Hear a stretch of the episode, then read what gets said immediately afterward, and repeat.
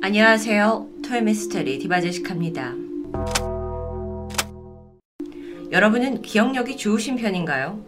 아니, 평범한 기억력 말고 초인적으로 말이에요. 혹시 여러분 처음 걸었을 때 기억하세요?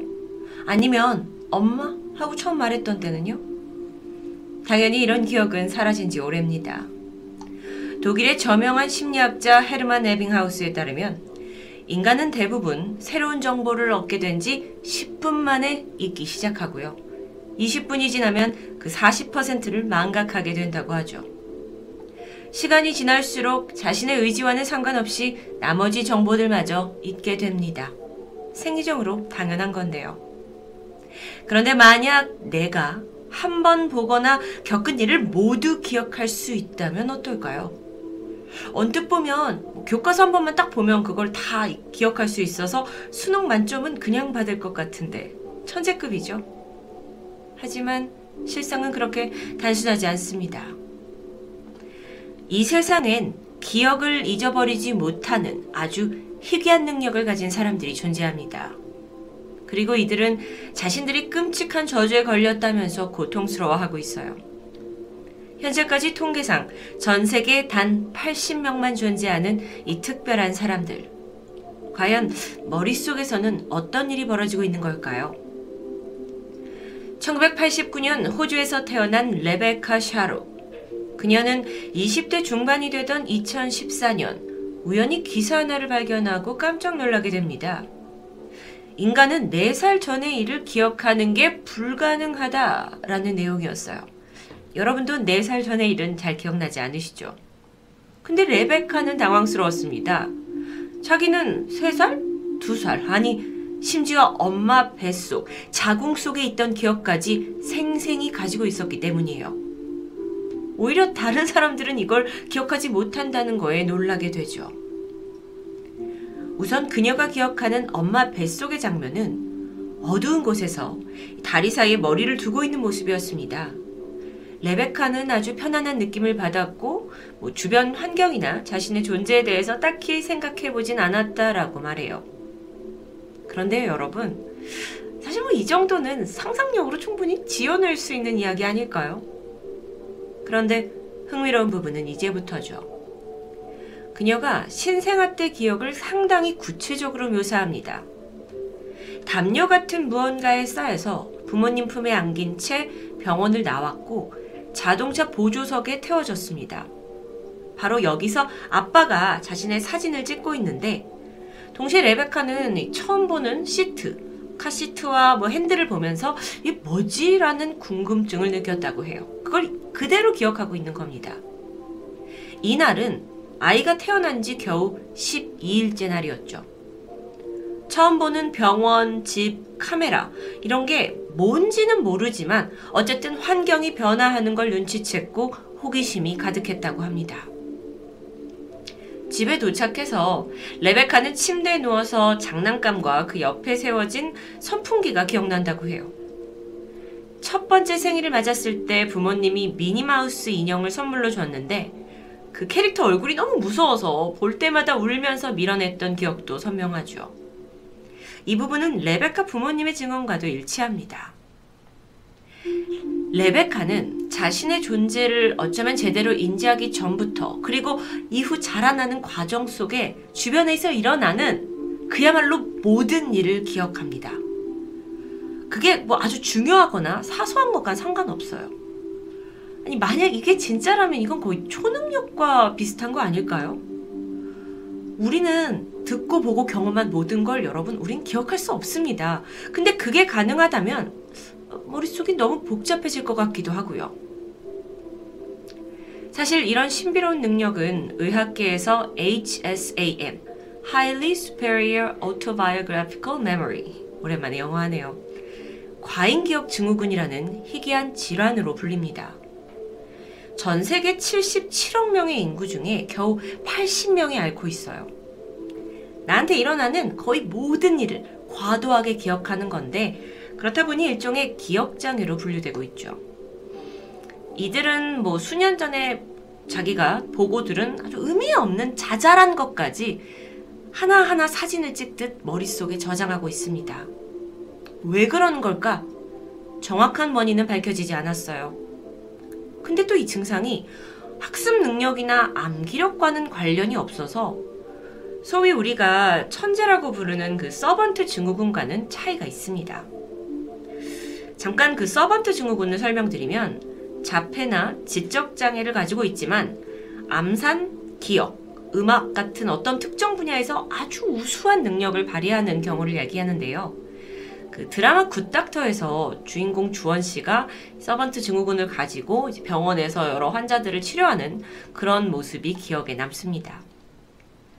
그렇다면 과잉기억 증후군 이걸 진단 누가 내리는 걸까? 레베카의 경우는요, 20대 초반에 이 딸이 좀 뭔가 비범하다라는 걸 눈치챈 부모님이 캘리포니아 대학 연구소에 직접 연락을 하게 됩니다. 이곳이 바로 지난 2006년에 과잉기억 증후군이라는 걸 최초로 발견하고 정의 내린 곳이었죠.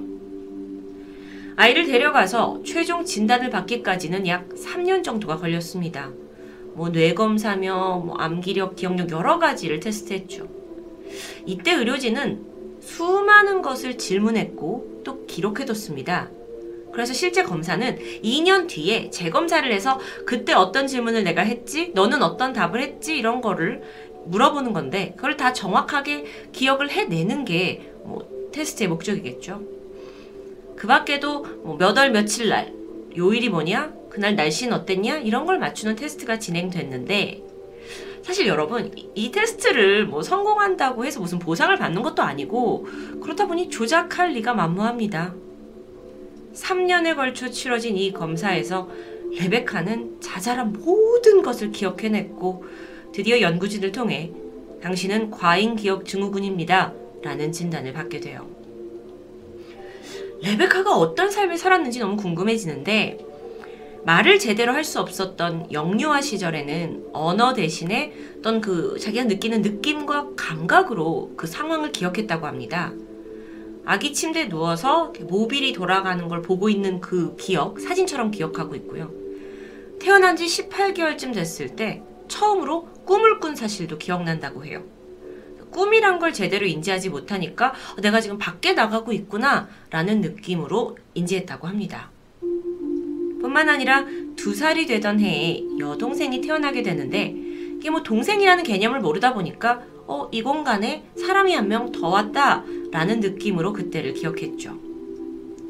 이후 언어를 배우고 학교에 가고 졸업을 하고 사람들을 만나고 그 모든 과정을 심지어 학교에서 들었던 그 수업 내용 하나하나마저 고스란히 기억하고 있다고 해요. 이거 좀 너무나 벅찰 것 같은데요. 그럼 이런 능력을 가진 사람들은 시험도 잘 보고 성적도 좋을 것 같은데 또 신기한 게 정작 시험 때가 오면 이 초인적인 기억력이 오히려 방해가 된다고 합니다. 시험을 보는 도중에 너무도 많은, 그러니까 과도한 기억들이 머릿속에 막 떠오르기 때문에 시험에 집중할 수가 없는 겁니다. 사실 인간의 기억을 지우는 망각 능력은 우리에게 꽤나 중요합니다. 예를 들어서 공원에서 개한테 공격을 받았다고 한번 상황을 만들어 볼게요. 일반 사람의 경우에는 개의 공격을 유발하게 한 어떤 행동을 기억하고 아 이걸 하지 말아야지 하고 그걸 조심할 수 있게 됩니다. 그렇게 배워가는 거예요. 하지만 레베카처럼 과잉 기억 증후군을 앓고 있다면 이런 일이 개의 공격을 받았을 때 되려 사건과 관계없는 개 주인의 티셔츠 색깔, 그때의 날씨, 개의 얼굴 생김새 같은 불필요한 정보까지 선별을 하지 못하고 다 기억을 해버리니까 그 안에서 어떤 교훈을 얻기가 너무나 힘들다고 합니다. 그래서 이 증후군을 앓고 있는 사람들은 일상의 삶을 살아가는데 굉장한 강박증을 보이기도 하죠. 레베카는 과잉 기억 증후군 때문에 좋은 점보다는 나쁜 점이, 불편한 점이 더 많았다고 말하는데요. 생각해보세요. 살다 보면 늘 행복할 수 없잖아요. 잊고 싶은 순간도 있고 고통스러운 날들이 있습니다. 근데 머릿속에는 그날의 상황, 그날의 날씨, 그날 누가 창밖으로 지나가는지, 그리고 또 내가 그때 느꼈던 그 감정까지 도저히 머리에서 지워지지가 않아요. 그리고 계속 생생하게 다시 되새김질 되는 거죠. 예를 들어 사랑하는 사람이 사망했다거나 또는 뭐 10년을 키우던 내 강아지가 죽었을 때 그때 그 힘든 걸 매일매일 다시 되돌리면서 사는 건 어, 솔직히 쉽게 상상할 수도 없는 것 같은데요. 그러니까 아침에 일어나서 기분 좋게 하루를 시작하려다가도 그때의 기억이 떠오르면 레베카는 똑같은 그 장례식의 어떤 똑같은 감정으로 다시 고통스러워졌죠. 우리에게 이런 말이 있습니다. 시간이 약이다. 하지만 이 말은 레베카에게 전혀 통하지 않았습니다. 좀 더 이야기를 들어보니까 레베카는 쇼핑몰처럼 사람이 많은 장소는 가기가 굉장히 힘들었다고 해요. 딱 들어가면 저쪽에서 걸어오는 사람들, 들리는 음악, 저기서 아이스크림 퍼주는 남자, 막 여러 가지 상황들이 다 한꺼번에 저장되면서 스트레스를 받기 때문이에요. 그래서 이렇게 사람이 많은 곳을 갈 때는 미리 신경 안정제를 먹어두거나 아니면 아예 외출을 포기한다고 하죠. 다행스럽게도 레베카는 나름대로 살면서 해결책을 찾았다고 합니다. 그 소설 해리포터의 엄청난 팬인데 내 머릿속에 문득 괴로운 기억이 그대로 생생히 떠오를 때면 자신이 좋아하는 해리포터의 구절들을 읊어가면서 기억을 차단하는 훈련을 해왔던 거예요. 그렇다 보니까 레베카 머릿속에는 해리포터 시리즈의 모든 문장과 단어들이 통째로 저장되어 있습니다. 한편 전 세계에서 최초로 과잉기억 증후군을 진단받은 사람은 미국의 질 프라이스란 여성이었어요.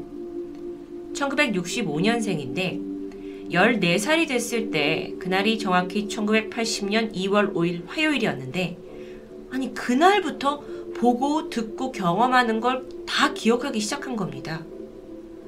프라이스가 말하길 그 느낌이 마치 뇌가 반으로 쪼개져서 한쪽 뇌는 지난 과거를 끊임없이 자기한테 재생시켜주고 나머지 한쪽은 새로운 걸 계속 저장하는 아주 복잡한 느낌이라고 표현합니다.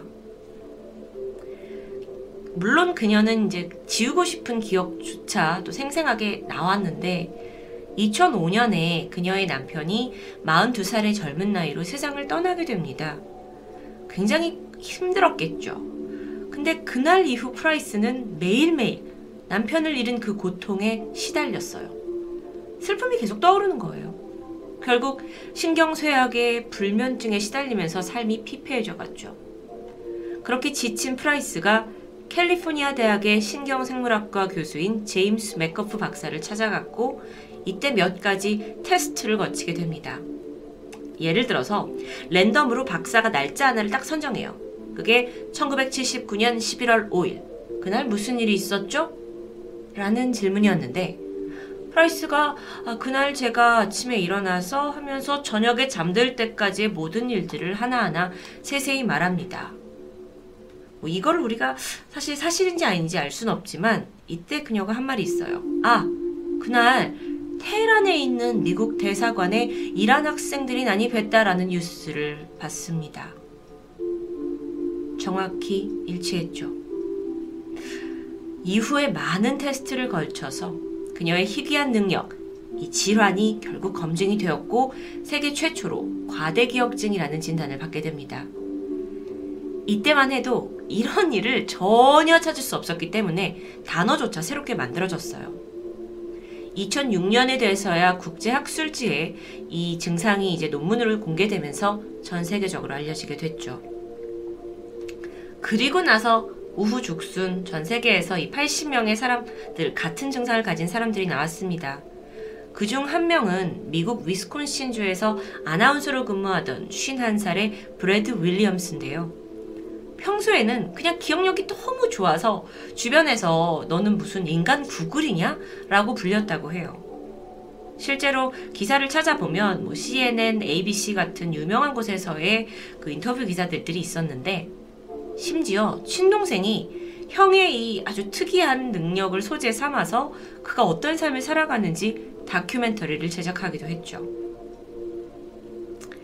현재 캘리포니아 대학의 기억신경생물학 연구센터에서는 이 증후군에 대한 연구가 계속 진행되고 있습니다. 그런데도 불구하고 도대체 왜 발병이 되고 어떻게 이게 생겨났는지는 여전히 미스테리예요. 그나마 프라이스의 경우에 일반 사람들이 과거의 기억을 뇌의 우전두엽에 저장을 해두는데 그녀는 우전두엽과 좌전두엽 이 모두에 저, 저장을 한다라는 특징까지 발견한 상태입니다. 한편으로는 의학계에서 이 과잉기억 증후군을 잘 연구해서 혹시 기억상실이나 알츠하이머처럼 사람이 기억을 잃게 되는 병의 치료법을 발견할 수 있지 않을까 기대하고 있다는데요. 여러분, 기억은 신의 선물이고 망각은 신의 축복이라는 말이 있습니다. 그만큼 우리는 떠올리고 싶지 않은 기억을 망각의 힘으로 누르면서 하루를 살아가고 있죠. 삶의 모든 순간을 잊지 못하고 살아가는 사람들. 그들의 삶에 힘든 기억보다 행복하고 찬란한 기억들이 넘치게 되길 바래봅니다.